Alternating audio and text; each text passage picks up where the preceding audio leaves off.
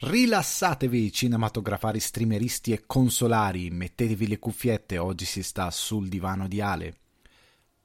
Benvenuti, benvenuti al quello che è il primo episodio di Sul divano di Ale. Quello precedente era un pilot, qualora non lo aveste ascoltato, non aveste ascoltato la puntata zero, la potete recuperare sia su Spotify che su Apple Podcast. Prima di cominciare vi presento il brano che state ascoltando in sottofondo, che è So There Are No Fuck Buddies di Si Bao. Oggi entriamo in qualcosa di completamente diverso. Come avevo detto eh, nel primo episodio, nel pilot, eh, in quel caso si sarebbe parlato di videogame, perché sul divano di Ale trattiamo diversi argomenti. Oggi invece si parlerà di cinema. Eh, chi vi parla, ve lo ricordo, è Alessandro Dioguardi, eh, redattore anche per cinefacts punto it, la S è molto importante, ehm, e quindi vi porto quello che è il mio punto di vista eh, su le nomination agli Oscar, e più che altro facciamo una sorta di road to the Oscar today, eh, quindi praticamente eh, oggi ci caliamo in questa mh, prima tranche eh, per esplorare quelli che sono i film candidati agli Oscar, o quantomeno che sono stati eh, che hanno ricevuto delle nomination e che ho visto. Eh, ne ho visti già parecchi, eh, me ne mancano davvero forse due, se non ricordo male, eh, ma mh, posso già iniziare a eh, affrontare diversi argomenti, eh, perché li trovo, trovo molto interessanti. Non voglio parlare di come funzionano gli Oscar, non voglio parlare di Ehm, come vengono scelti questi film, non voglio parlare, non oggi quantomeno, di eh, tutto quello che concerne la gara eh, per gli Oscar e cosa significa questo premio. Oggi voglio solamente parlare dei film in gara e di quello che sostanzialmente eh, gira attorno alla selezione di questi film. Quindi, andando in ordine, oggi si parlerà di millenovecentodiciassette, Bombshell, Piccole donne e Joker, Joker che, scusate se sentite il rumore del mouse, Joker che è il film penso più discusso eh, su internet degli ultimi sei mesi, e del quale poi arriveremo dopo a discutere le varie idiosincrasie che hanno circondato questo film. Eh, sarà forse l'argomento che prenderà più tempo, eh, spero di no, perché non voglio annoiarvi eccessivamente con qualcosa che ha veramente monopolizzato l'attenzione del pubblico e di chiunque. Eh, è ovvio che quando un film ha una portata di, un, di, un, di una determinata potenza, un impatto particolarmente dirompente a livello mediatico, è ovvio che sarà sulla bocca di tutti per moltissimo tempo, quindi è anche stupido lamentarsene, però davvero ne stiamo parlando, se ne sta parlando da tantissimo tempo, e quindi sarebbe anche il caso Eh, di e- lasciare per ultimo questo argomento, nonostante verrà trattato eh, con tutti i crismi. Allora, partiamo da millenovecentodiciassette, eh, diretto da Sam Mendes, e per la eh, fotografia, che sarà un aspetto molto importante della mia analisi, di Roger Deakins,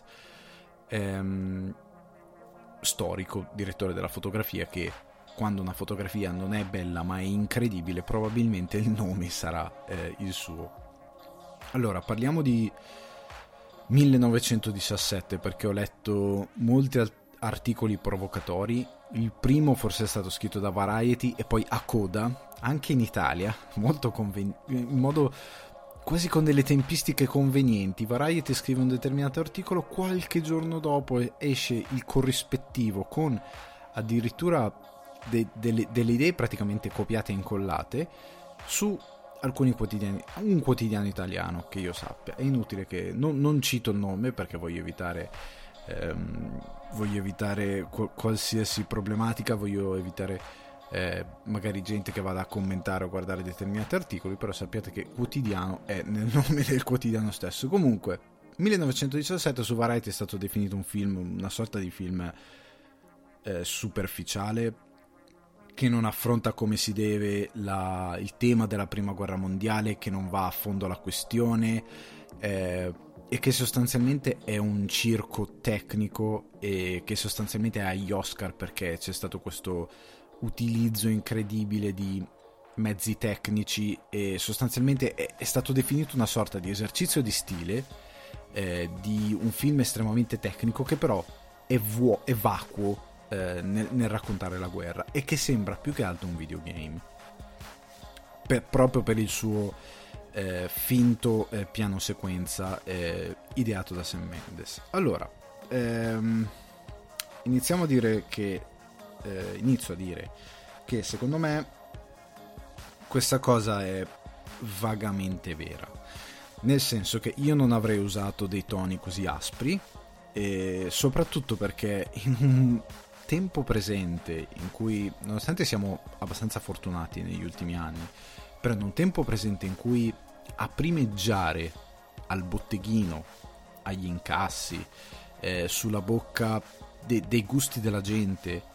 sulla lingua della gente, è un cinema che molto spesso di tecnico ha veramente poco, e che spesso è sciatto proprio nella messa in scena, eh, nella sceneggiatura, nella fotografia, nella realizzazione tecnica della C G I e nell'uso della C G I, perché siamo arrivati a un livello in cui la C G I è talmente elevata che, se usata sapientemente, se amalgamata bene con gli effetti pratici, con, con quello che il cinema sa fare, eh, con... con con gli effetti appunto fisici, col, col pratico, col practical effect, come si dice in inglese, ehm, sarebbe un aiuto enorme, e alcuni registi lo sanno fare, ma i blockbuster non lo fanno. Buttano la C G I in primo piano, a volte veramente malfatta, veramente oscenamente malfatta, e, ed è destinata a invecchiare terribilmente presto. Eppure questi film sono, sono il focus Eh, del pubblico. Una volta che c'è un film che usa la tecnica cinema- cinematografica bene per veicolare una storia non poss- e-, e che riesce ad avere un impatto mediatico importante, non possiamo lamentarcene. Diventa veramente eh, diventa la stupidità eh, di un sistema che celebra esclusivamente il nulla, che celebra solo ed esclusivamente qualcosa che è popolare. È popolare perché, perché è il figo della scuola. E quando arriva il secchione che fa le cose per bene, fa un racconto fatto bene, e, e cerca di, cercando di veicolare qualcosa, e può usare anche solo un esercizio di stile, ma per, per portare al pubblico una, una buona storia, non si può buttarlo giù.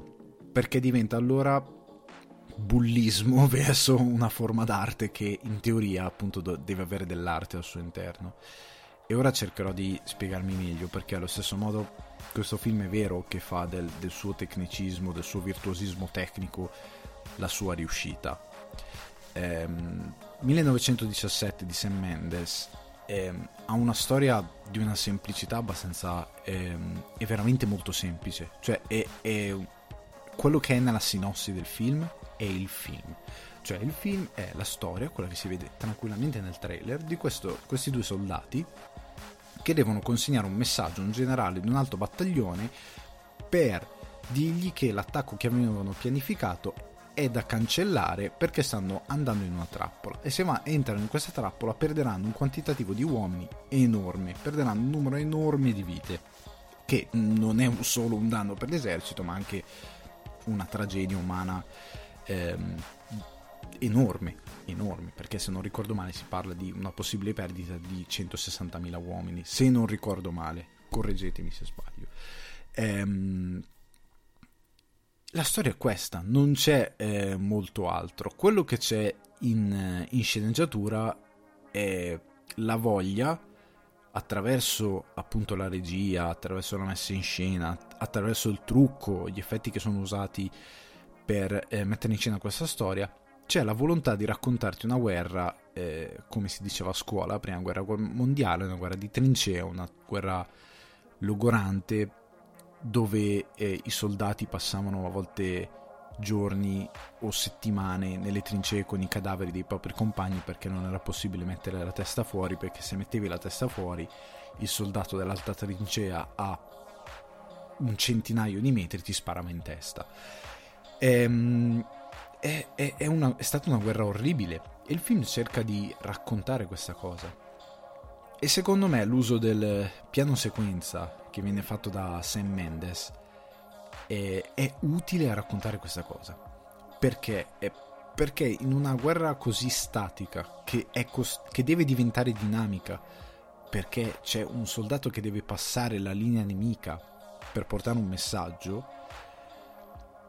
è, diventa essenziale quel tipo di regia, perché probabilmente un racconto, eh, lo stesso, la stessa sceneggiatura girata con, eh, senza l'utilizzo di questa tecnica non avrebbe probabilmente funzionato, sarebbe stata... Eh, o forse sarebbe stato ancora più vacua. Invece l'idea di dare eh, di usare questa tecnica diventa importante soprattutto nei confronti del tempo del racconto, perché eh, in questa storia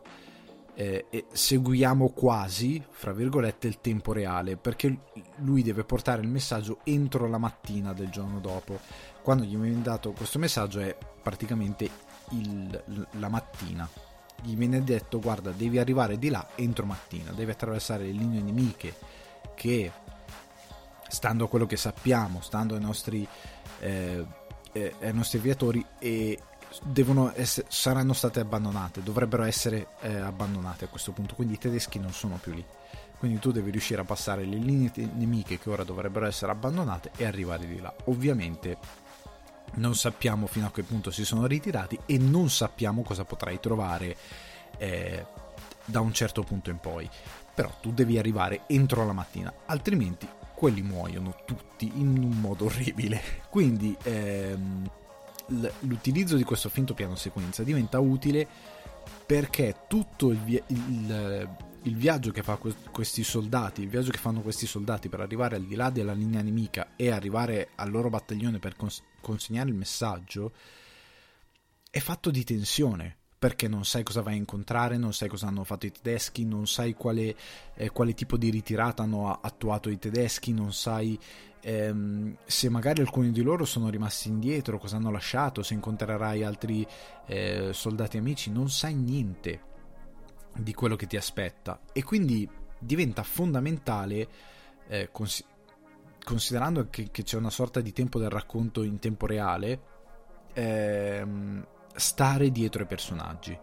e la regia che sta dietro i personaggi è una bella regia, anche quando non usa il piano sequenza. In generale una regia che segue i personaggi e che sta vicino a loro e che racconta quello che loro vedono, quello che loro sentono, quello che loro ehm, provano sulla loro pelle, soprattutto in un racconto di guerra, diventa fondamentale. Ehm, l'uso di questo finto piano sequenza, secondo me, eh, appunto aiuta questo tipo di racconto, perché noi stiamo dietro ai due soldati, gli stiamo dietro mentre attraversano le trincee, mentre spinto- si spintonano con gli altri soldati, mentre ehm, vedono i feriti, mentre eh, si fanno prendere dal nervosismo, mentre eh, attraversano il campo di battaglia e vedono delle cose orribili, mentre nuotano tra i cadaveri, mentre eh, cadono sui cadaveri, mentre scoprono Ehm, le trincee nemiche, cosa avevano i tedeschi, cosa hanno lasciato, mentre si muovono tra i ratti. Ehm, è un film che ti vuole dare veramente sensazione di cosa è stata quella guerra, che ti vuole far vedere di, di, di come il, il, il mondo, come l'Europa è diventato non più un posto dove vivere, ma un enorme campo di battaglia dove eh, andava bene sacrificare bestiame per non lasciare niente ai nemici, dove andava bene eh, distruggere interi armamenti e lasciarli lì dove erano, perché tanto è guerra, non ci interessa eh, di creare eh, ogni sorta di danno a quello che è il paesaggio, quello che è, non ci interessa, siamo in guerra, ci stiamo ammazzando, eh, conta primeggiare eh, sull'avversario, quindi tutto è lecito. Ehm, quello che ehm, viene comunicato è il fatto che ehm, è un mondo completamente anarchico sotto, diciamo, leggi della guerra che hanno delle regole, ma diciamo fino a un certo punto. È comunque una sorta di, di, di mondo senza ehm, senza più de, de una ragione che sia eh, che non sia quella di eh, uccidere il tuo avversario e vincere. Ehm, l'uso del, di questo finto piano sequenza, secondo me, diventa necessario, perché ti fa stare dietro al protagonista, ti fa capire il suo senso d'urgenza quando a un certo punto deve per forza eh, muoversi, deve per forza eh, no, non può perdere tempo, perché sa che deve consegnare questo messaggio, perché sarà vitale per il suo stesso esercito. Eh, ci sono dei momenti in cui il panico eh, alla meglio, nei momenti in cui deve eh, ammazzare un altro soldato, e il modo in cui lo uccide non è superficiale, è proprio una necessità di uccidere. Allo stesso modo è una necessità in alcuni casi salvarsi la vita, quindi deve fare delle cose che assumono un dinamismo incredibile, è costretto a scappare, è costretto a, eh, a, a, a fare delle cose che fa solo ed esclusivamente perché si deve salvare la vita, e perché il suo salvarsi la vita diventa necessario, diventa condizione eh, eh, necessaria non solo per il suo stesso istinto di sopravvivenza, ma per lo scopo di consegnare questa lettera. E il fatto di avere una regia che gli sta così tanto dietro, che sta così tanto dietro questi soldati, eh, diventa importante, ci fa capire la vita, la morte, ci fa capire quanto era orribile quel campo di battaglia. E, e secondo me allo stesso modo la fotografia Eh, che viene utilizzata del film diventa uno strumento di comunicazione incredibile. Ci sono delle scene dove io non ho mai visto un film di guerra raccontato con quella densità proprio estetica, cioè di mostrare come la notte fosse buia e come la notte fosse illuminata a volte semplicemente da un villaggio in fiamme, o semplicemente dai, dai, dei colpi, o, o come ehm, il, il il racconto diventa incredibilmente eh, denso solo utilizzando delle, delle luci, solo utilizzando dei movimenti di macchina, solo facendo, comunicando esclusivamente a livello visivo, perché anche di dialoghi non c'è molto, i dialoghi sono veramente ridotti al minimo, è tutto lavoro visivo. Quindi io credo che questo film funzioni per questi motivi, e questi virtuosismi tecnici lavorino molto bene per raccontare questa storia e che funzionino. Allo stesso tempo il rovescio della medaglia di questo film di Sam Mendes è che se eh, l'utilizzo di, di, di, del, di questo finto piano sequenza è molto eh, è, è utile al racconto, allo stesso tempo viene mangiato dalla fotografia, perché credo che Roger Deakins abbia fatto una, un lavoro magnifico proprio nel, nel rappresentare ehm, il mondo, eh, questo, questo mondo in guerra. Ti dà proprio sensazione eh, di, di, ha dei tagli di luce, ha del, delle ombreggiature, ha un uso del, eh, degli arancioni, dei rossi in contrasto col nero, col buio, eh, che è davvero, ti fa davvero capire che cos'è ehm, un mondo senza luce artificiale, cioè un mondo in guerra che non ha luce artificiale e che vive solo, è solo illuminato da appunto un focolare, da un paese bombardato, eh, ed è un lavoro veramente magnifico. C'è una scena soprattutto in cui eh, uno di questi soldati corre attraverso un paese completamente distrutto e bombardato, e lì il, il modo in cui vengono bilanciati i tagli di luce, il modo in cui viene eh, utilizzato Eh, proprio il sistema di, eh, di illuminazione è qualcosa di, di incredibile, e ti immerge davvero dentro la storia, ti dà davvero il senso di pericolo e di urgenza, ehm, ed è un, un quadro, diventa davvero un quadro. Il problema è che in questo non credo che la regia gli stia dietro, perché per quanto la regia di Sam Mendes in questi piani in sequenza, che se non ricordo male ehm, è stato detto che durino al massimo nove minuti, cioè il più lungo è durato circa nove minuti di ripresa, poi ci sono dei tagli, eh, uno dei tagli più evidenti è un taglio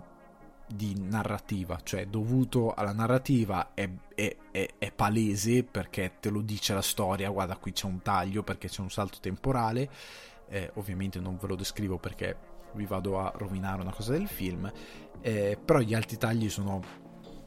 molto probabilmente intuibili Eh, anche al pubblico meno avvezzo a queste conoscenze tecniche, diciamo, e, e, e quello che ne risulta è un film che viene mangiato, perché la regia non ha eh, tutta l'enfasi che forse avrebbe meritato, è un film che è, è, la, la cui regia praticamente a un certo punto credo si perda un attimino al confronto della fotografia. Credo che Sam Mendes non abbia dato la rilevanza che sperava di dare a questo film. Eh, non è così portante. Ci sono dei momenti in cui la, la, la regia è, è, non, è, non è così, non arriva con tutta la potenza con la quale dovrebbe arrivare, non è sempre così efficace, e forse in alcuni momenti dici ok, forse sarebbe stato meglio avere una regia che si divideva tra piani sequenza e un, uno studio differente della, del, de, del framing, eh, e soprattutto come abbiamo detto, come ho detto scusate, continuo a parlare al plurale come se fosse una redazione questa di Sul Divano di Ale, perdonatevi. Comunque quello che volevo dire è che contrariamente a quello che può succedere in un film come um, Birdman, dove il piano sequenza diventa importante lungo tutto il film perché c'è un senso di ritmo, un senso jazz proprio della storia, um, e, ed è supportato soprattutto da una sceneggiatura che è, è molto ritmata, è molto dialogata, a, a ritmo, a brio, a cambi di, di, di ritmo che vanno su, che vanno giù. In questo millenovecentodiciassette la sceneggiatura è molto Eh, asciutta, come ad esempio in Dunkirk, dove la sceneggiatura è molto asciutta ed è tutto un racconto di tensione, ma in Dunkirk appunto eh, abbiamo una regia più quadrata che ci va eh, a dare le sensazioni che ci deve dare. Eh, invece qua eh, il fatto di avere una sceneggiatura così asciutta e tante volte un po' spenta di, di, di, di densità nel raccontare questa storia fa, eh, fa mettere quello che è eh, la tecnicità, il tecnicismo messo da Sam Mendes sopra il cosa viene raccontato, che non è sempre un male, però in questo caso quello che il film ti lascia eh, dopo la visione è uno shock per quello che hai visto, cioè uno shock per aver visto questa storia di guerra dove, i, i, ripeto, il trucco è molto bello, cioè i feriti, Eh, le amputazioni, quello che subiscono i soldati è, è di grande impatto, però allo stesso tempo non ti lascia molto. Una volta finito il film rimani scioccato perché dici cavolo che, che, che, che, che storia, ti lascia un po' di, ad, di adrenalina, un po' del, della pesantezza di eh, alcune piccole cose che succedono all'interno della storia, ma non è effettivamente così, non è così pregno di eventi. Dunkirk ti, ti, ti stordiva, eh, ti dava eh, ti, anche il modo in cui aveva scelto di raccontare Nolan la storia, in cui aveva suddiviso la storia, era molto più efficace. Qua credo che la povertà della sceneggiatura abbia molto eh, compromesso il risultato finale, e in un certo senso è vero che il tecnicismo di questo film fa il film, ma è abbastanza? Probabilmente no. Probabilmente no, io non credo che millenovecentodiciassette possa essere il miglior film, proprio perché eh, se da un lato c'è una fotografia enorme, e allora a quel punto diamogli il premio per la miglior fotografia, ehm, dall'altro lato c'è una regia che è ben congegnata, ma che non è sempre perfetta e che in alcuni momenti Non, non, non parla effettivamente allo spettatore, ma parlano altre cose come appunto il trucco e la messa in scena, e allo stesso tempo il film è un po' eh, arido di messaggi, nel senso sì, ti passa molto bene il senso di l'oppressione che ti dà questa guerra, però non, non, non ti lascia granché, cioè è uno shock è uno shock che vivi nel momento, ma oltre quello shock momentaneo il film si spegne, e quindi credo che millenovecentodiciassette sia un film che, mio Dio, merita di essere visto al cinema. Visto a casa questo film non ha alcun senso, non perché perda di valore, un po', oddio, un po' perde di valore, però visto su Canale cinque questo film, chiariamoci, o su Sky, eh, ha, ha effettivamente poco senso, perché il, il messaggio audio, anche i colpi i colpi del, de, di fucile, eh, quando i nostri soldati vengono attaccati sono, sono stordenti, te li senti, te li senti alle spalle, te li senti, te li senti cadere vicino, e, e il modo in cui lui è costretto a nascondersi e il modo in cui loro sono costretti a, a, a prendere determinate decisioni è terribile. E quindi questa cosa te la dà l'immersione del cinema. Visto a casa questo film perde un po', che è una cosa che generalmente un film che va per il miglior film non dovrebbe avere, secondo me, anche se la visione in sala è sempre la cosa più importante. Però un film dovrebbe essere efficace anche al di fuori della sala, dovrebbe essere in grado di comunicare in modo molto efficace anche al di fuori della sala, altrimenti è, dav- è vero che è solo un, un un esercizio di stile, è un, un, un qualcosa di puramente tecnico, fatto per che, che campa unicamente sulla tecnica e che alla sostanza tende a diventare un po' vacuo, altrimenti da, diamo ragione eh, ai detrattori. Eh, però millenovecentodiciassette, concludendo, secondo me è un gran bel film, è costruito bene, è girato bene, è fotografato in, in una maniera spettacolare, eh, però è un po' debole nei suoi messaggi. Arriva a comunicare molto bene quella che è stata la prima guerra mondiale, arriva a comunicare quanto è stata terribile quella guerra, quanto è, è, è stato distrutto il mondo, eh, utilizzato praticamente solo come un mero campo di battaglia dove tutto era sacrificabile, di quanto ha piegato la psicologia dei soldati, perché ha un paio di scene dove effettivamente questi protagonisti vengono davvero piegati da quello che vivono, e ti fa vedere come i soldati usavano molto poco per, per, per, per riprendersi, per, per ritrovare un po' della loro umanità, della loro, del contatto con la realtà, che non è la guerra ma è la vita. Eh, ha qualche scena di questo tipo, ma il film secondo me non è un film che rimane in eterno, è un film che, eh, che può rimanere nel tempo, nel senso che probabilmente se lo riguardiamo tra vent'anni questo film ha ancora la sua valenza tecnica, perché è tutto amalgamato molto bene, ma non so, eh, rispetto agli altri film che sono stati prodotti quest'anno, se merita effettivamente di eh, essere candidato al miglior film o alla miglior regia. Credo sia tecnicamente su, su, su, superiore a molti altri film visti quest'anno, ma che non sia il miglior film. Dopo millenovecentodiciassette di Sam Mendes passiamo a Bombshell, Bom- Bombshell scusate, di Jay Roach, spero di averlo pronunciato come si deve, eh, scritto da Charles Randolph, eh, con Charlize Theron, Nicole Kidman e Margot Robbie. È un film particolarmente discusso, soprattutto negli Stati Uniti, perché ricrea, eh, romanzando alcune parti, come viene detto all'inizio del film, il eh, caso Fox News, Eh, che ha visto coinvolto appunto il,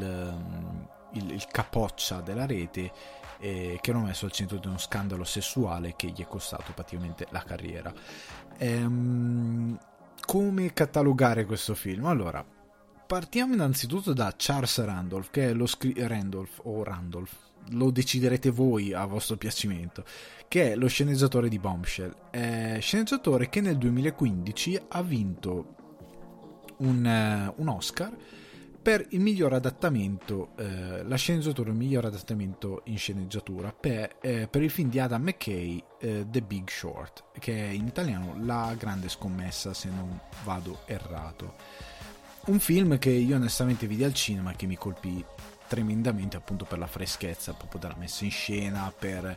l'idea che era stata usata di avere, eh, anche in quel film c'era eh, Margot Robbie. Eh, era stato utilizzato questa, questo misto, non so se l'avete visto, tra eh, fiction, quindi tra fa- mh, finzione, quindi messa in scena di eh, fatti realmente accaduti, ma eh, con, con appunto degli attori, quindi c'era Christian Bale ad esempio, ehm, Brad Pitt se non ricordo male, o forse sto confondendo cose, comunque eh, quindi la messa in scena eh, filmica e dei momenti in cui la narrazione veniva spezzata per avere ad esempio, ad esempio Margot Robbie in una vasca da bagno che spiegava un concetto finanziario complesso al pubblico. Ehm, era un'idea molto interessante, aveva un montaggio incredibile, un ritmo fantastico e, ed era molto efficace nel raccontare eh, quelle che sono state le speculazioni eh, su quella che poi è stata la crisi ehm, del, mer- del mercato finanziario americano, che poi ha portato alla crisi globale economica. Ehm, quindi aveva scritto questo film eh, e la sua scrittura entra di prepotenza in Bombshell, e Bombshell ha un carattere molto molto molto molto simile, con, de, con eh, una messa in scena eh, in fiction, quindi in eh, finzione, eh, che molto spesso rompe la quarta parete. Quindi non stiamo parlando della stessa cosa fatta da Adam McKay, ma in questo caso proprio gli attori di tanto in tanto escono dalla, e pur rimanendo nella loro parte parlano direttamente al pubblico per brevi secondi, per dare delle, de, dei concetti o per dare magari contesto a quello che sta succedendo. Però il film poi è tutto sostanzialmente eh, mette in scena quello che, quello che è questa storia di scandali sessuali. Ehm, devo dire la verità che il primo impatto è stato ok, ma questo è uguale a The Big Short nel senso che eh, mentre lo guardavo continuavo ad avere questo pensiero invadente di cavolo, ma stanno praticamente facendo la stessa cosa, e, e questo pensiero, devo dire la verità, mi ha un po' disturbato durante la, la visione. Ehm, il, devo dire che il cast è fenomenale. Charlize Theron ehm, ha, offre una, alt, un'interpretazione di altissimo livello, Nicole Kidman è molto brava anche dalla sua parte, Margot Robbie uguale, allo stesso modo. Eh, ora non sto ricordando assolutamente il nome dell'attore che interpreta il magnate di Fox News, ehm, però è magnifico nel, nel ruolo, è incredibilmente, è truccato benissimo, è, entra benissimo nella parte e offre eh, un'interpretazione di altissimo livello. Il film riesce a farti stare male per alcune cose che succedono, ti fa sentire tremendamente male, ehm, quindi ho apprezzato tantissimo il fatto che eh, il film riesca a comunicare uno scandalo sessuale non solo ed esclusivamente attraverso eh, la sensazionalità dello scandalo in sé, ma proprio attraverso il fatto di farti capire quanto il potere di quest'uomo sia stato abusato ehm, per mettere praticamente in un angolo intere generazioni di professionisti che volevano solo fare il loro lavoro, ehm, e ti dà anche eh, delle, delle, delle moralità interessanti sulle quali riflettere. Io ho trovato il film diretto da Jay Roach interessante, senza dubbio un film interessante, è un film che merita di essere visto, ma che non ha secondo me la, la forza di eh, The Big Short, perché quello aveva, quindi La grande scommessa, scusate se continuo a citare il titolo in inglese, ehm, non ha la forza di quel film, eh, la verve proprio di quel film, e allo stesso tempo non ha ehm, non ha neanche la ehm, il caso Spotlight era stato molto più forte, era stato molto più ehm, pesante nel portare quello che la Chiesa aveva fatto in quei casi di pedofilia e quanti fossero, e metteva proprio l'accento soprattutto alla fine del film, nel momento in cui c'hai, questo non è uno spoiler, però nel momento in cui alla fine del film hai tutta quella lista di, di, di, di denunce e di, di, di posti dove ci sono stati scandali sessuali, tu ti vedi anche al cinema dei nomi di posti in Italia o in giro per il mondo, comunque quello che ti torna come sensazione è, è, è davvero pesante, ti, ti, ti atterrisce, ti lascia un attimino senza difese, dici cavolo. Io mi ricordo quando c'è stato quel momento, la sala è andata in un silenzio tombale assoluto e percepivi questa elettricità nella sala dove la gente stava male. Con Bombshell ehm, in un certo senso stai male perché dici questa cosa è terribile, però se nel caso Spotlight erano dei bambini e quindi ti rendi conto ti stai prendendo davvero gioco di qualcuno di indifeso, per quanto riguarda Bombshell eh, subentra tutto un sistema di moralità secondo me molto più complesso, perché ehm, con gli occhi di una persona che non è un americano, ma una, perché bom, eh, il caso Spotlight è molto universale, Bombshell no, Perché eh, noi siamo italiani, noi siamo italiani e purtroppo eh, abbiamo ancora oggi delle realtà molto forti. Cioè noi abbiamo Falcone Borsellino, noi abbiamo Peppino Impastato, ehm, noi abbiamo dei, dei nostri martiri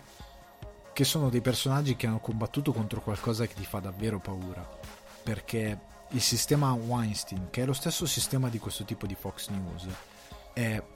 o tu fai questa cosa per me,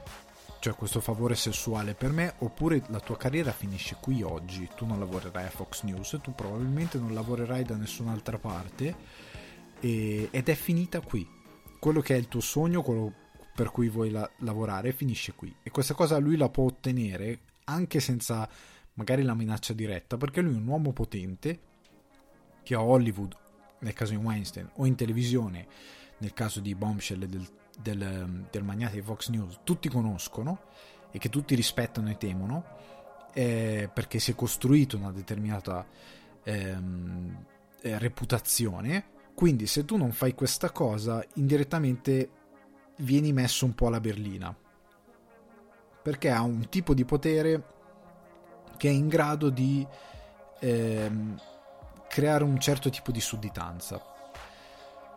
E questo è, non, non, non è molto diverso da sostanzialmente quello che va al negoziante locale e dice: senti, se tu da domani non mi paghi tot, non potresti non avere più un, un business, potresti non avere più un negozio, o semplicemente io ti faccio sparire. Che è molto più grave, nel senso, un conto è la minaccia di perdere la vita e un conto è la minaccia di non lavorare in una stazione televisiva nazionale, o semplicemente non diventare, di non entrare nella elite di Hollywood. E il caso Weinstein diventa ancora più grave perché gente con lo, ste- lo stesso tipo di sudditanza, di popolarità nei confronti del pubblico, ha comunque taciuto questa cosa del mo- il motivo per cui la battuta di Ricky Gervais ai Golden Globe è stata molto efficace. Loro hanno rumoreggiato, ma lui aveva ragione, voi avevate il potere per alzarvi e dire: quello là fa questa cosa e io non ci sto più, e tu magari sei, non lo so, George Clooney e, e comunque sei un uomo di una potenza mediatica di un determinato tipo, se vi mettete in venti a dire questa cosa, o comunque a, a, a, a provare a sventare questa cosa, potete riuscire. Quello rimane sempre un uomo di potere, ma sempre un uomo. Eh, non è un mafioso che ti ammazza, o che ti ammazza la famiglia, o che ti fa saltare l'auto. Par- parliamo, cioè, io l'ho vista molto così questa cosa. Ho visto un sistema americano che mette il successo e i soldi, eh, o questa cosa del il mio sogno si deve realizzare, eh, molto forte, davanti a qualsiasi cosa, e anche l'accettare, eh, non solo da, non dico da parte delle vittime, ma da chi sta attorno a questo personaggio, determinate cose, di accettare cose che sono inaccettabili. Eh, è una storia che solleva dei dubbi, eh, solleva dei dubbi perché ti fa dire: il sistema americano è davvero così ingenuo, è davvero così pavido da non riuscire a combattere un ciccione in una sedia? Perché parliamoci chiaro, è un ciccione, sì, è un capitalista potentissimo, capisco il fatto che questo ti possa rovinare e quant'altro, rimane pur sempre un uomo, non è un, un mafioso che ti scioglie i figli nell'acido. Cioè sto, stiamo parlando di due cose molto diverse, e, e, e, e noi in Italia magari alcuni di voi anche conosceranno qualcuno che con un semplice negozio di falegnameria si è messo a, a urlare contro uno che magari gli ha chiesto il pizzo, o che magari è andato da, da, dalle autorità per denunciare qualcuno che gli aveva chiesto una determinata cosa. Quindi è, è questa cosa che io faccio fatica un po' a superare, perché da un lato ave, abbiamo davvero un, un ciccione in una sedia che stava esercitando un potere che è relativo, è molto relativo, e quindi personalmente per me questa cosa mi ha creato un po' di, ehm, di problemi Nel, nel post visione più che durante la visione, perché durante la visione il film funziona, cioè nel senso che ti senti un po' male, ti senti davvero eh, in colpa, perché diciamo magari questa cosa succede anche eh, in altri ambienti e io non me ne accorgo, magari questa cosa succede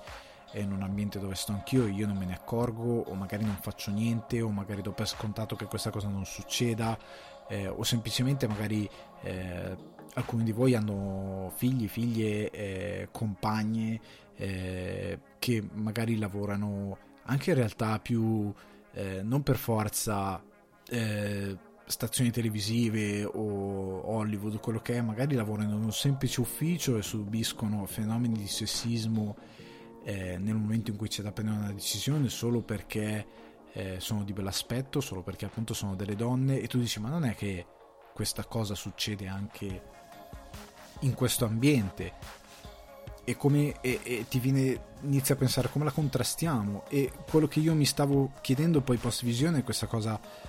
siamo davvero così ingenui da subire una determinata cosa solo pensando ai soldi, alla carriera, eh, solo pensando al fatto di no, ma devo realizzare il mio sogno? Siamo davvero disposti a subire una tortura psicologica così pesante come quella della molestia sessuale, perché è una tortura psicologica enorme, per una cosa così futile che può essere raggiunta tranquillamente, magari non in, in egual misura? Cioè molliamo, non devi per forza diventare il re della televisione se quella deve essere la condizione, puoi anche raggiungere quelli che sono i tuoi obiettivi personali e magari anche superarli dicendo no, io questa cosa non la faccio. Puoi benissimo farlo, perché in America non c'era solo Fox News, chiariamoci. ehm Sta di fatto che siamo davvero disposti a, a, a subire determinate cose per raggiungere quei, quegli obiettivi? Io non lo so. Io credo che la comunicazione che vada fatta, oltre a dire questa gente qua è deplorevole, va distrutta e va schiacciata con ogni mezzo possibile e immaginabile, bisogna anche, credo, fare una lezione del tipo ehm, pensateci bene. Pensateci bene, cercate di mantenere sempre quella che è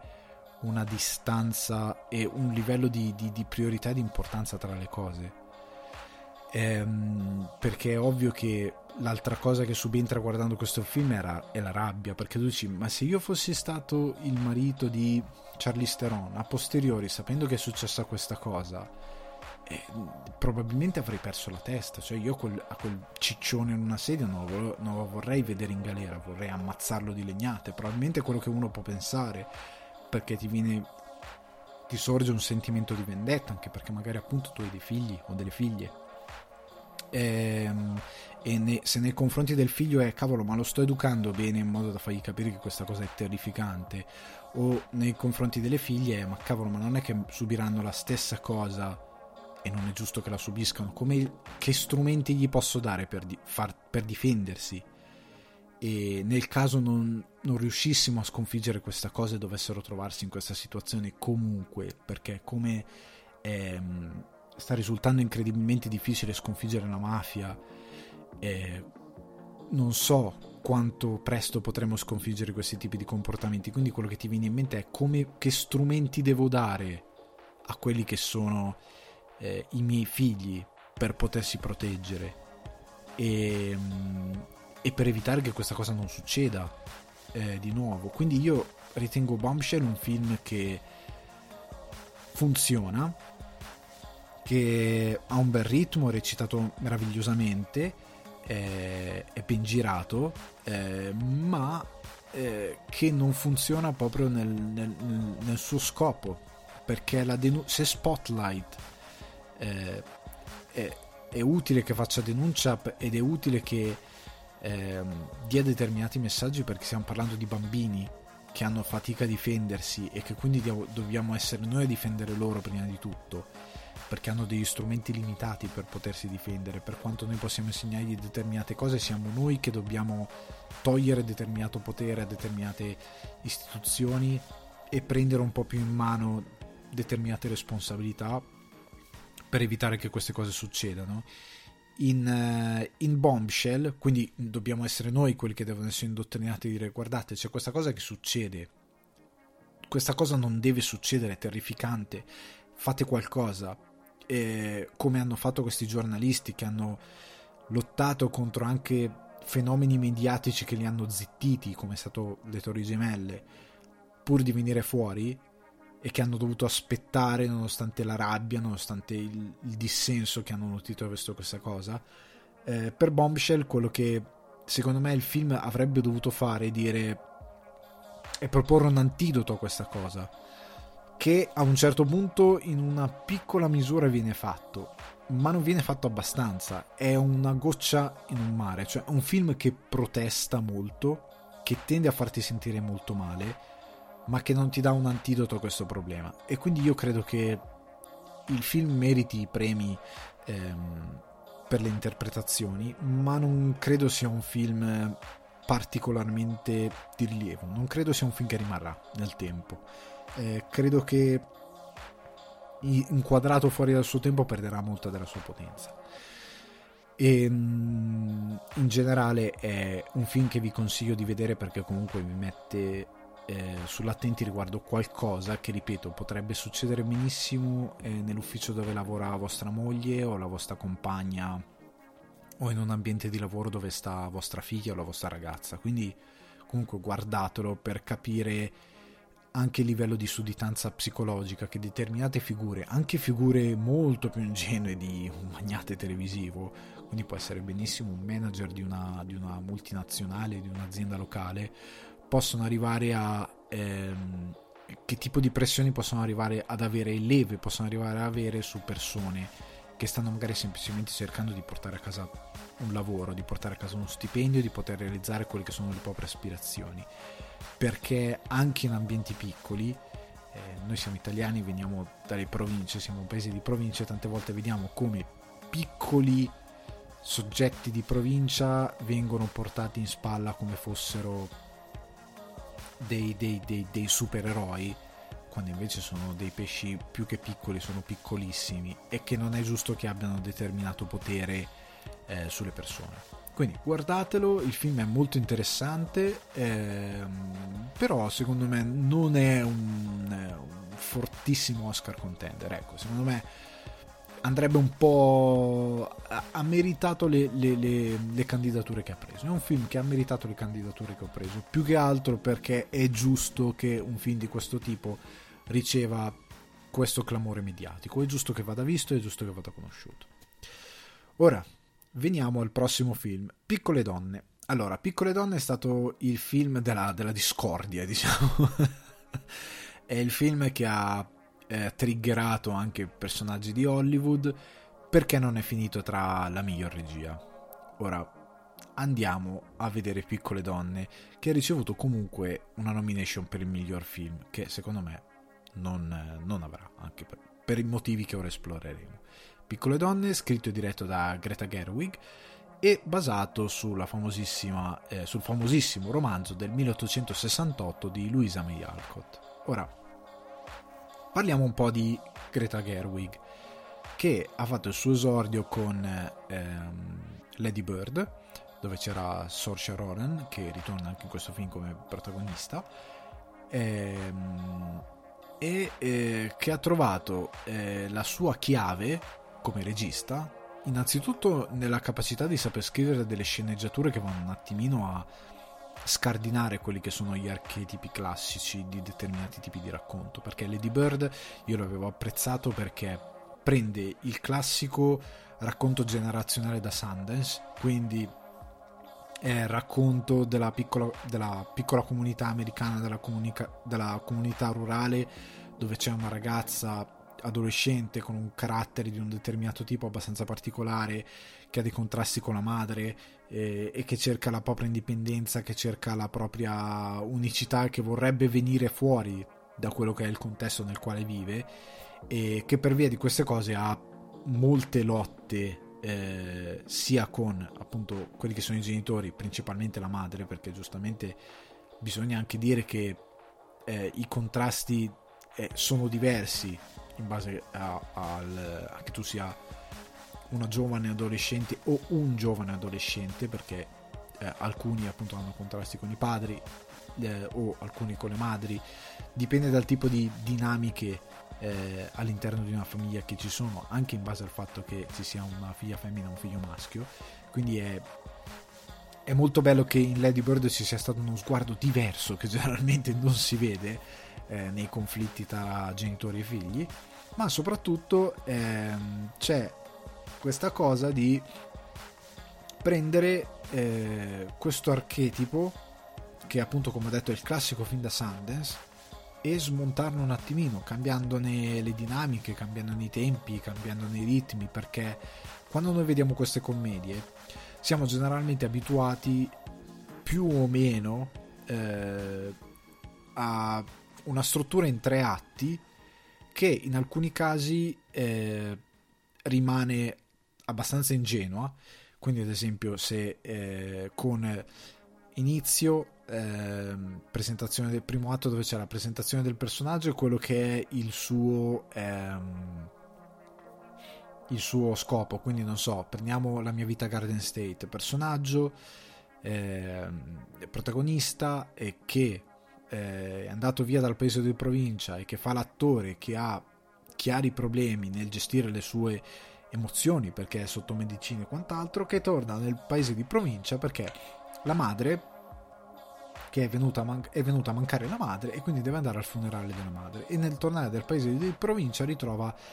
eh, tutte quelle che sono le cose dalle quali è un po' scappato e alle quali è affezionato, compresi i contrasti che aveva eh, col padre e l'affetto che aveva in un certo senso per la madre. Secondo atto, innamoramento con il personaggio di Eh, Natalie Portman, eh, ritrovamento di determinate idiosincrasie del, del, della città di provincia americana, l'esplorazione di determinate cose, il fatto di ritornare a essere considerato quello che era nonostante lui sia andato via e sia diventato un'altra cosa, eh, più il, il fatto di cercare di capire, il personaggio cerca di capire cosa vuole. Poi c'è il classico fallout, quindi quando le cose iniziano ad andare a rotoli nel terzo atto, e poi c'è una soluzione. Ora, questa struttura, che comunque in Lady Bird c'è, viene un po' smontata perché eh, vengono cambiati i ritmi, viene cambiato anche il modo in cui eh, viene fatto questo racconto, perché anche in Garden State, anche pur trovando questa struttura, Eh, Zach Braff, come qualsiasi regista americano indipendente ehm, che sviluppa questo tipo di film, cerca sempre di contaminare il racconto con degli eventi che mettono tutto un po' sopra le righe. La ruralità americana non è, non è più eh, raccontata con le bandiere, con, eh, con la torta di miele, è proprio diventata una cosa completamente diversa, e generalmente ci sono delle assurdità veramente alte che raccontano sia un po' la società americana, sia eh, la provincia americana, sia la voglia di un po' portare lo spettatore fuori da quello che è i, i racconti che vede solitamente, quindi magari concentrarsi più sui personaggi che si creano in queste province americane. Eh, in Lady Bird invece eh, la Gerwig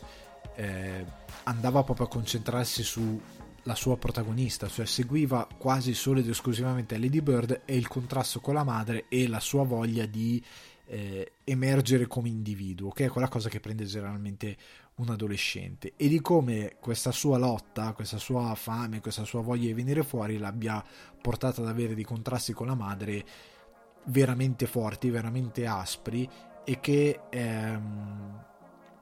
si risolvono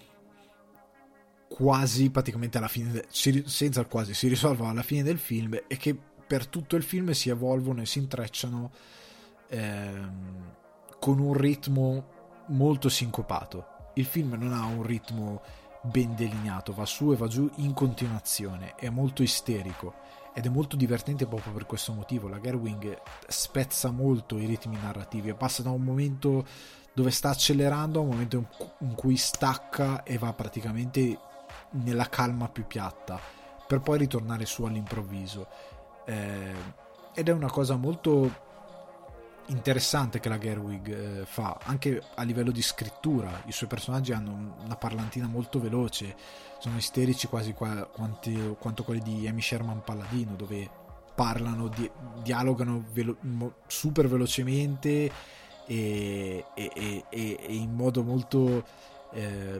ritmato, e la regia gli sta molto dietro, E nell'adattare Piccole donne, Greta Gerwig aveva detto fin da subito che voleva svecchiare il, il, il romanzo di eh, Louisa May Alcott, perché appunto è un romanzo del milleottocentosessantotto che eh, va per la, eh, tangentissimo da, eh, nel raccontare appunto eh, le piccole donne. Questa è la storia di queste quattro sorelle e va in linea retta e, e può essere particolarmente noioso, ed è stato particolarmente noioso anche in altre trasposizioni. Ehm, famosa quella del novantaquattro con Christian Bale, Kirsten Dunst. ehm, Gerwig nel portare in scena questo film spezza, quindi cosa fa? Innanzitutto gioca tra presente e passato, quindi ha questi sbalzi temporali continui che fanno spezzettare il racconto, ma a spezzettare dandogli comunque una fluidità e portandoti sempre avanti e indietro per farti capire dove le piccole donne sono arrivate, dove erano, ma senza darti effettivamente la soluzione finale che comunque rimane alla fine del racconto. Puoi intuire all'inizio quello che è il percorso di, del personaggio di Joe, eh, ma non intuirai mai, non intuisci fin da subito quella che è la morale eh, finale, e soprattutto come la Gerwig ha un po' reinterpretato il finale del romanzo. Eh, quindi è incredibilmente apprezzabile il modo in cui nella scrittura abbia dato un ritmo completamente diverso.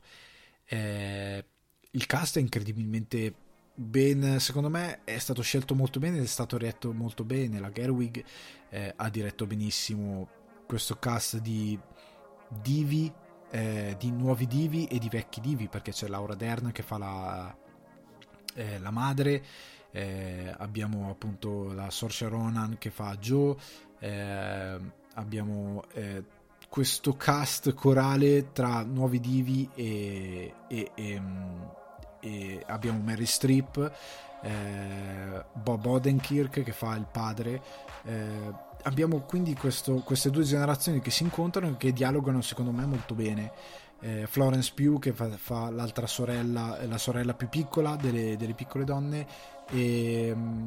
e che offrono tutti una, un'ottima prestazione, che dialogano molto bene tra, tra di loro. C'è Timothée Chalamet che eh, nel fare questo triangolo amoroso tra Joe, eh, e Timothée Chalamet, appunto il personaggio della Chalamet, Florence Pugh, scusate non ricordo tutti i nomi dei personaggi del, del, del film, eh, dà un bel dinamismo e, e secondo me è interpretato molto bene e dà credibilità, anche perché in teoria questi personaggi dovrebbero essere dei ragazzetti. Tante volte eh, le età un po' si mescolano negli altri film. È un personaggio come quello di Timothée Chalamet che dovrebbe essere un ragazzetto nel milleottocento e, e passa invece come un uomo adulto in tanti, in tanti adatta, adattamenti, e non si capisce che questo sia effettivamente un ragazzino che viene considerato però un uomo all'epoca. Ehm, io trovo che eh, il film sia ben diretto, ehm, perché proprio la Gerwig ha anche gusto nelle inquadrature, nella messa in scena, eh, non è mai sciatto, ehm, non è mai superficiale, non è mai sbrigativa. Ehm, il film è ben diretto, il cast è diretto molto bene, gli attori rispondono bene a una sceneggiatura che, come si suol dire, è brillante, è davvero brillante, e, e porta molto bene quello che è il racconto e lo rinnova molto bene, e secondo me eh, fa un gran lavoro proprio nel, nel portare questo, questo, questo adattamento, questo nuovo adattamento di Piccole donne, e l'ho gradito tantissimo e mi ha intrattenuto eh, molto bene. Eh, però c'è la diatriba, eh, se sia il caso eh, di nominarlo anche la miglior regia. Io onestamente non so se lo avrei nominato tra i migliori film, perché Piccole donne, perché semplicemente, per quanto possa essere stato reinterpretato, ehm, per quanto anche nella recensione che ho trovato su cinefax punto it io usi dei toni molto entusiastici nei confronti del film, rimane pur sempre un adattamento di un romanzo che tutti conosciamo, che tutti abbiamo già visto, e, e che n- non aggiunge eh, nulla di nuovo a quello che è effettivamente eh, ra- aggiunge un, un, un rinnovamento di quello che è il romanzo. È sicuramente eh, una bella interpretazione, ma non lo so se effettivamente questo è il miglior film dell'anno. Non so neanche se è considerabile tra i migliori film dell'anno. Credo che probabilmente, eh, se vogliamo parlare di grandi esclusi, Just Mercy aveva forse più diritto di essere tra i migliori film dell'anno rispetto a questo, perché è un film che, eh, ne parlerò probabilmente in un'altra puntata del podcast, porta eh, una discussione sociale molto importante, eh, una discussione, eh, una storia vera, mette in scena una storia vera su un, un conflitto su, sul, su, sul tema razziale negli Stati Uniti. Lo fa per la prima volta non solo protestando, come fa Spike Lee, come fa Bombshell, eh, ma dando anche una soluzione, dando anche un antidoto a quelli che sono i mali del, dei contrasti razziali e delle ingiustizie che ci sono state e ci sono ancora negli Stati Uniti. Piccole donne non aggiunge granché in questo senso, non ha eh, un'aria nuova. Mi dispiace per eh, quello che è... Ehm, per Greta Gerwig, che secondo me è una grandissima eh, regista, anche se al suo secondo film fa un adattamento di un romanzo ben conosciuto e di un film che eh, l'ultima volta era stato fatto nel millenovecentonovantaquattro e che era già andato agli Oscar, quindi dobbiamo ancora capire cosa sa fare la Gerwig, perché io l'aspetto ora ora che ha fatto Piccole Donne. Voglio effettivamente vedere eh, cosa farà, voglio vedere un'altra sua opera, voglio vedere dove andrà a parare. eh, Per la miglior regia io non credo che non vada candidato per la miglior regia, perché eh, la Gerwig non ha, eh, nonostante abbia mostrato un gran bel gusto per le inquadrature, indubbiamente, ma non fa un grandissimo lavoro di regia, nel senso che nel momento in cui consideri un film per la miglior regia devi andare a considerare anche co- come la regia entra nel racconto e nel veicolare il racconto. Io non credo che questo film abbia effettivamente fatto eh, un grandissimo lavoro, nel, non abbia niente di, di, di, di particolare. Non, non è un film che dici cavolo, ma che regia, come ha fatto questo quadro, come ha, mi ha dato sensazione di questa cosa. È un film che delle, ha delle interpretazioni mostruose ed è basato su una bella sceneggiatura, che ha un bel montaggio, che ha una bella messa in scena, che ha dei bei costumi, che ha una bella direzione degli attori, ma che nella regia eh, si ferma a essere una buona regia, non è incredibilmente eh, sorprendente. E quindi credo che la protesta sul fatto se inserirlo nella miglior regia sia abbastanza vacua come protesta, e sarebbe stata una forzatura, perché il film non è così brillante, non, non ha nessun tocco particolare. Cioè, se lo compariamo anche solo a C'era una volta a Hollywood, il film ne esce con le ossa rotte, perché da un lato c'è un autore che mette in scena quelle che sono tutte le sue eh, ossessioni, tutte le sue ispirazioni, e lo fa con grande classe, dall'altro c'è un film ben diretto che però non, non alza mai la voce a livello tecnico, ecco. Quindi io credo che Piccole Donne meriti sicuramente de, de, le attenzioni degli Oscar, ma non credo sia un film che merita quel tipo di attenzione. Non credo che sia un film che andrebbe, andrebbe considerato per la miglior regia. Secondo me questo è Piccole Donne, anche perché se vogliamo parlare di miglior regia, di nonne con la miglior regia, il giorno che Greta Gerwig mi gira le scene d'azione che ha girato Catherine Bigelow in Point Break o in altri film eh, come Blue Steel, o comunque altri film che ha girato Catherine Bigelow, io gli dirò ok, miglior regia meritatissimo. Iniziamo anche a dire che un dramma, per quanto possa essere ben diretto, eh, non è sempre eh, non è sempre eh, fatto di virtuosismi di regia, a meno che non stiamo parlando di autori che hanno una firma, come abbiamo detto, ho sopracitato Tarantino, che non ha fatto un dramma, però comunque, a meno che non abbiamo autori che mettono una determinata sapienza eh, tecnica al servizio di un racconto che può essere anche drammatico, perché ad esempio se prendiamo The Tree of Life, eh, ha una regia molto più interessante, è un dramma però ha una regia molto più interessante di questo film, eh, quindi non è abbastanza, secondo me non è abbastanza. È un film ben diretto, eh, ma non è la miglior regia dell'anno, io non, non direi proprio la miglior regia. Ora, l'ultimo eh, film del quale parlerò oggi è Joker, eh, il tanto eh, citato Joker, eh, che ha miglior film e miglior regia, e eh, almeno io parlo solo del premi, non, non sto a citare Joaquin Phoenix come eh, miglior attore protagonista, parliamo solo di miglior film e miglior regia. Allora, eh, Joker è un argomento difficile, un argomento difficile perché io lo ritengo un gran bel film. Joker, secondo me, chi ha detto che è un brutto film deve spiegarmi che cosa guarda di solito. Eh, chi ha detto che è un capolavoro deve spiegarmi anche lui che cosa guarda di solito, nel senso che non c'è mai la misura di togliere l'entusiasmo del momento, eh, per dire che Joker è un bellissimo film ed è un bellissimo cinecomics, e chi ha detto che non è un cinecomics secondo me ha questo questo, questo malriposto senso di di, di, di di superiorità per il quale il cinecomics non può essere un buon film. Non, non, non lo capisco. È un cinecomics. È un cinecomics che ha delle ispirazioni ben chiare. The Killing Joke è abbastanza una delle ispirazioni abbastanza chiare, nonostante sia, sia stato detto no, ma noi dal fum, dai fumetti non abbiamo preso molto. E questo è The Killing Joke, non perché riporta la stessa trama, ma perché l'idea di base del fumetto di Moore viene riportata, cioè il fatto che anche una buona persona con una giornata orribile può arrivare a diventare un mostro, basta veramente una brutta giornata, che è la stessa cosa che,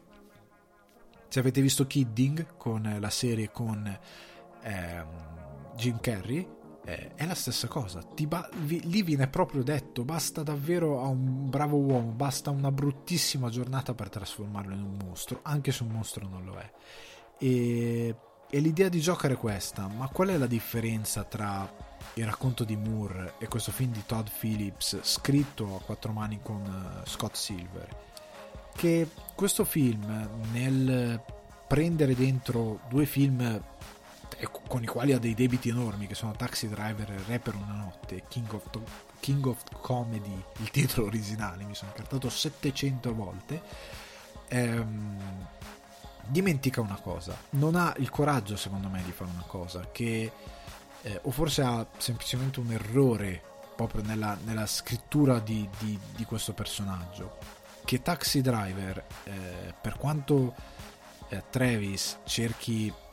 sostanzialmente del, del, di, di, si sconta davvero con le, con le determinate idiosincrasie della società, però Travis è chiaro che sia un folle. Joker, eh, l'Arthur Fleck che viene portato a schermo da Todd Phillips,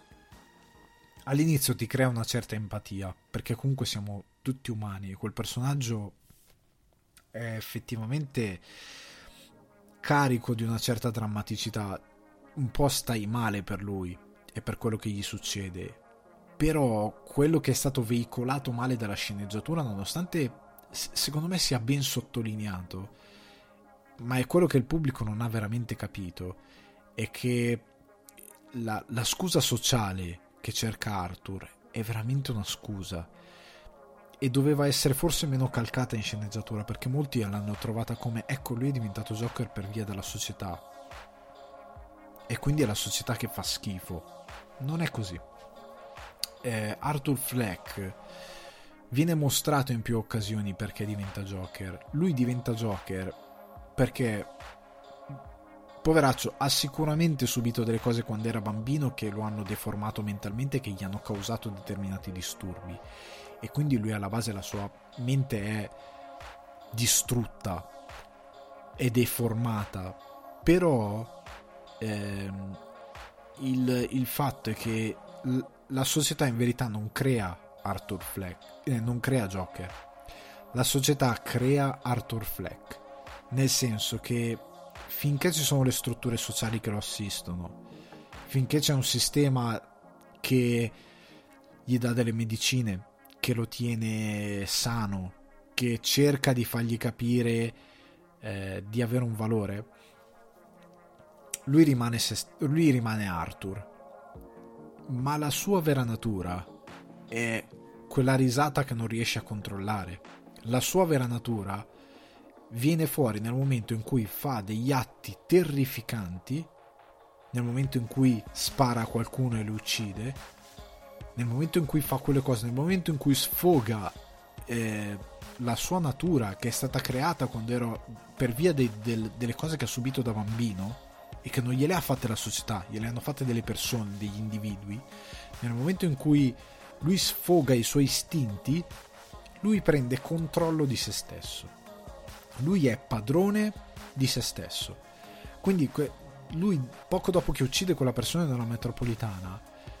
corre, si chiude in quel bagno e passa dall'essere in panico a essere in armonia, e quindi c'è quella scena in cui balla, e la fa diverse volte questa cosa, perché il film vuole farti capire a un livello più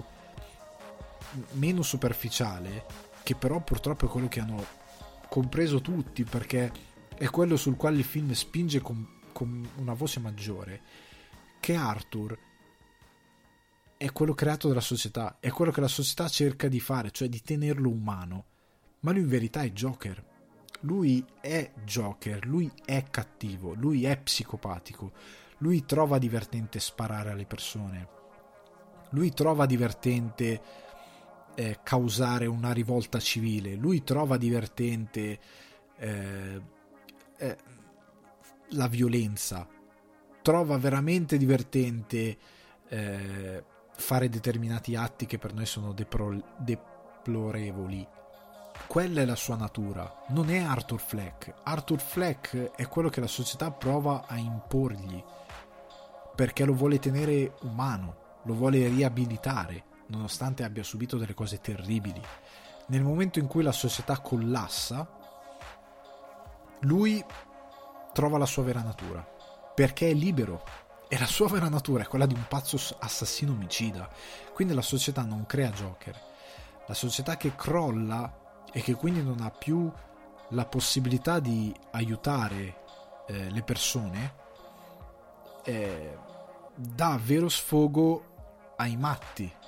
E Joker è matto, Joker è un assassino omicida. Se vi, ci, se vi rivedete, se entrate in empatia con un personaggio che è palesemente negativo, avete un problema, secondo me, cioè, c'è proprio un problema morale all'interno della nostra società se inizia a esserci questa cosa qui, perché lui è palesemente un assassino. Io sono in empatia con Arthur fino a un certo punto del, fli- del film, ma da un certo punto in poi me ne scollego completamente, perché lui è pazzo, a lui piace ammazzare, lui entra in armonia nel momento in cui spara in testa alle persone, lui entra in armonia nel momento in cui fa determinati atti. Quindi lui è quella cosa lì, è inutile che lo stai a giustificare. Lui alla fine quello sfogo che ha con il personaggio di De Niro è anche un po' stucchevole, perché è, è, è una scusa, è una scusa, perché non è vero, perché non è quella cosa lì eh, che lo ha creato. Quello dovrebbe essere la battuta del Joker.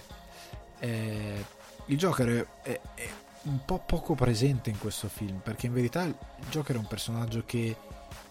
effettivamente è un, un plurimicida assassino che trova divertente torturare gli altri, che trova divertente ehm, sfigurare gli altri, che trova ironia nelle cose terribili del, del, del, del, di, della vita di tutti i giorni, nei, nei crimini peggiori. È, è malato, è completamente malato, e io credo che questa cosa do- avrebbe dovuto venire fuori con un po' più forza, perché lui avrebbe dovuto trovare un- uno sfogo molto più violento, eh, nonostante sia un ottimo film. Cioè, teniamo sempre presente che questa cosa che sto dicendo io non, non eh, depotenzia eh, quella che è la riuscita finale del film. Il film è un ottimo film, sia chiaro. Trovo solo un po' ridicola l'interpretazione di un film che in verità è... è non, sta parlando di un pazzo, cioè al cinema abbiamo dei pazzi, Frank Booth, David Lynch ne ha fatti diversi di pazzi, come Scorsese ha fatto il suo Travis, eh, David Lynch ha fatto il suo Frank Booth, che è un pazzo psicopatico che sotto certi punti di vista è molto più Joker del Joker, perché è, è geniale, ha, ha, ha, delle, ha delle idee, geniale come criminale, è senza scrupoli, è veramente malato e ti mette paura. Questo Joker non ti mette paura, il fatto che vi metta, vi trasmetta empatia anche quando fa delle cose orribili significa che non è un buon cattivo per certi punti di vista, nonostante il film funzioni. È molto bella la, la, la messa in scena, è molto bello che sia ambientato negli anni più o meno ottanta, primi novanta, che sia molto sporco, che sia molto decadente, perché stiamo parlando di un, di un cattivo. Eh, eh, Joaquin Phoenix è, è meraviglioso nell'interpretazione, eh, è tutto costruito molto bene, il film è ben scritto nonostante questi difetti, è a tutti gli effetti un cinecomics perché ne ha... Eh, ne hai gli archetipi del cinecomics, perché è, è, ha dei debiti con The Killing Joke, oltre che a Taxi Driver e Re per una notte, ha è, debiti verso un mondo immaginario del fumetto, e, e, indubbiamente, ed è un film che per certi versi è un po' più sottile del suo pubblico di riferimento, sia perché non ha capito il fatto che stiamo parlando di un cattivo, che è cattivo perché è tale, non perché la società... Eh, questa cosa della società cattiva che ci, che ci costringe a fare cose brutte lo ha trasformato in un cattivo. Lui è cattivo per natura, è così, è come Michael Myers, è il male puro, quella è la sua vera natura. Nel momento in cui sta in un, in un istituto psichiatrico ed è sedato, lui non è se stesso, nel momento in cui esce ammazza lui se stesso. ehm, Joker è, è, è quella cosa lì, eh, ha, ha dei appartiene a quello spettro di eh, cattivi del cinema. È affascinante, sicuramente affascinante, ma dovrebbe essere anche spaventoso sotto un certo punto di vista, e quindi tutto il lavoro che è stato fatto è apprezzabile, perché è apprezzabile anche come ehm, tanti pensano che il finale sia una celebrazione del fatto che, ma l'ha dichiarato, l'ha dovuto dichiarare Todd Phillips, ma era secondo me abbastanza palese che in verità il finale non sia una celebrazione di Gotham sta festeggiando la sua ribellione contro la società e la polizia, che è veramente una lettura molto infantile, perdonatemi, eh, quando in verità quella cosa lì è Joker è pazzo e la città sta impazzendo con lui e basta. Non c'è, non c'è una lotta sociale in Joker, non c'è ricchi contro poveri. Questa è una cosa che è una sorta di rilettura Eh, che uno può trovarci o non può trovarci, eh, in verità è, è, è un pretesto, è proprio un pretesto narrativo, è, è una cosa che, anche perché negli anni ottanta questa cosa in America succedeva, cioè negli anni ottanta in America c'è stato un periodo in cui la gente perdeva il lavoro a rotta di collo e c'è stato un problema economico. Guardate Essi vivono e vedete benissimo cosa stava succedendo, è un buon esempio. Essi vivono di John Carpenter, eppure il protagonista non diventa un, un sociopatico, lo diventa ma per motivi ben precisi, eh, però sostanzialmente eh, quello che si cerca di dire è che è, è contesto, non è un, il Joker come rivoluzione sociale, sennò diventa altro. Eh, il Joker è un pazzo e alla fine quel suo essere circondato da una folla che distrugge tutto, che spacca tutto, potrebbe essere benissimo un'allucinazione, potrebbe essere benissimo un suo delirio, eh, che è quello che alla fine dice Todd Phillips, è la... perché noi stiamo vedendo la, la storia dal suo punto di vista, è la sua versione dei fatti, non è quello che è successo, è la sua versione dei fatti. Poi un'altra cosa che trovo del film, trovo, ho trovato abbastanza brutta eh, l'interpretazione di Thomas Wayne, perché passa per un villain, e questa è un'altra cosa che va a giustificare la trasformazione del Joker, quando in verità Thomas Wayne non, non, non doveva essere così, perché va a giustificare un, un comportamento di uno psicopatico. Eh, quello è stato un errore, proprio di, uno di quelli che fa parte degli errori di scrittura del film, e che va un po', è un'altra cosa che non dico che Joker diventa un brutto film, ma va A, a minare quello che è la riuscita di un film che, nonostante i suoi molti debiti e le sue molte influenze, non riesce fino in fondo. ehm, è un film che eh, cerca in ogni modo di giustificare la cattiveria di, di Arthur Fleck, eh, a k a. Joker, ma che non ne aveva bisogno, perché tante volte, come invece si vede in altri momenti, Joker è, è il male, è, fa, è, cos- è la sua natura, che poi con la sua natura sia stata causata da degli eventi traumatici è relativamente importante, perché voi guardate Velluto Blu, Frank Booth vi fa paura, è uno psicopatico, un sociopatico, capite che probabilmente ha de- dei traumi che lo hanno collegato a determinate cose, ma non è importante capirlo. Quello che è importante è il fatto che quello che è importante e affascinante è il fatto che vi faccia paura, che sia un personaggio di quel tipo. Quindi eh, ritengo che Joker sia un film, per fare una quadratura, ottimamente riuscito. È ben girato, è messo in scena benissimo, ha una bella fotografia, ha delle interpretazioni magistrali, è un film che vive di Joaquin Phoenix, perché noi seguiamo sempre lui. ehm, Una delle mie scene preferite probabilmente è quella dove lui torna a casa, svuota il frigo e ci si chiude dentro. Cioè, quella sono le scene di follia che a me piacciono. Eh, un po' meno sono le scene dove il film prova a giustificare delle cose che non dovrebbe giustificare. Eh, Joker dovrebbe essere, dovrebbe sbugiardare la società, non piangere della società che tratta male gli altri. Dovrebbe ridere di quella cosa lì, perché è pazzo, eh, dovrebbe, dovrebbe essere un, un anarchico ma che vuole distruggere la società, come il, il Joker di, del Cavaliere Oscuro, o dello stesso Tim Burton che fa piovere soldi sulla folla e poi li avvelena col gas, eh, perché conosce la, la futilità del, de, della gente, conosce quanto è disperata la gente, cosa è disposta a fare, e, e li punisce per questo. Eh, quindi credo che doveva essere un personaggio un po' più caustico questo Joker, e che non lo è stato abbastanza, eh, nonostante un'interpretazione stupenda. È un bel personaggio, è poco Joker per alcuni aspetti, per chi conosce effettivamente la figura. Ehm... Non è vero che è un cinecomics, perché non, non si può toglierlo dal mucchio solo perché ha vinto Venezia o solo perché è fatto molto bene, e diventa ridicolo, perché allora anche Logan non è un cinecomics, quando invece è perfettamente un cinecomics. Ehm, credo sia un gran bel film, uno dei migliori film dell'anno onestamente, perché è fatto molto bene. Miglior regia onestamente non saprei. Non saprei se è un film che merita la miglior regia, perché ritengo che Todd Phillips ha girato molto bene il suo film, ma non ha anche qui particolari virtuosismi. Non so quali altri film eh, effettivamente potevano scalzare Joker, ehm, però non, non so quanto anche possa essere miglior regia, nonostante il film viva di quadri secondo me bellissimi, cioè delle messe in scena a volte che sono meravigliosi, eh, dalla messa in scena che a volte è meravigliosa, con dei quadri meravigliosi. Eh, visivamente è bello il film, cioè chiariamoci, è, è inquadrato bene, è girato bene, è molto bello. Eh, non so se gli farei vincere la miglior regia. Ho visto eh, dei film molto molto molto ben inquadrati e m- che meritano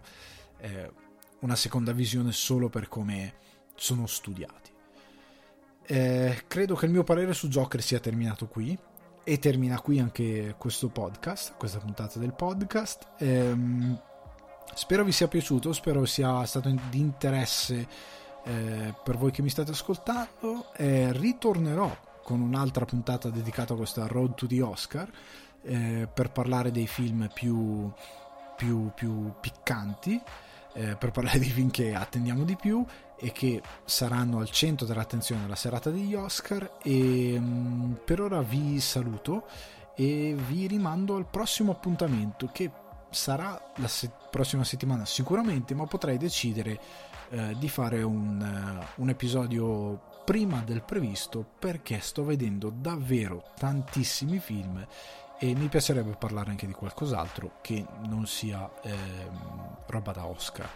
Magari mescolerò un po' le cose. Ehm, un saluto, un saluto e godetevi il resto del, del divano. Fate quello che volete su quel divano, svaccatevi di brutto. Ciao a tutti, ciao.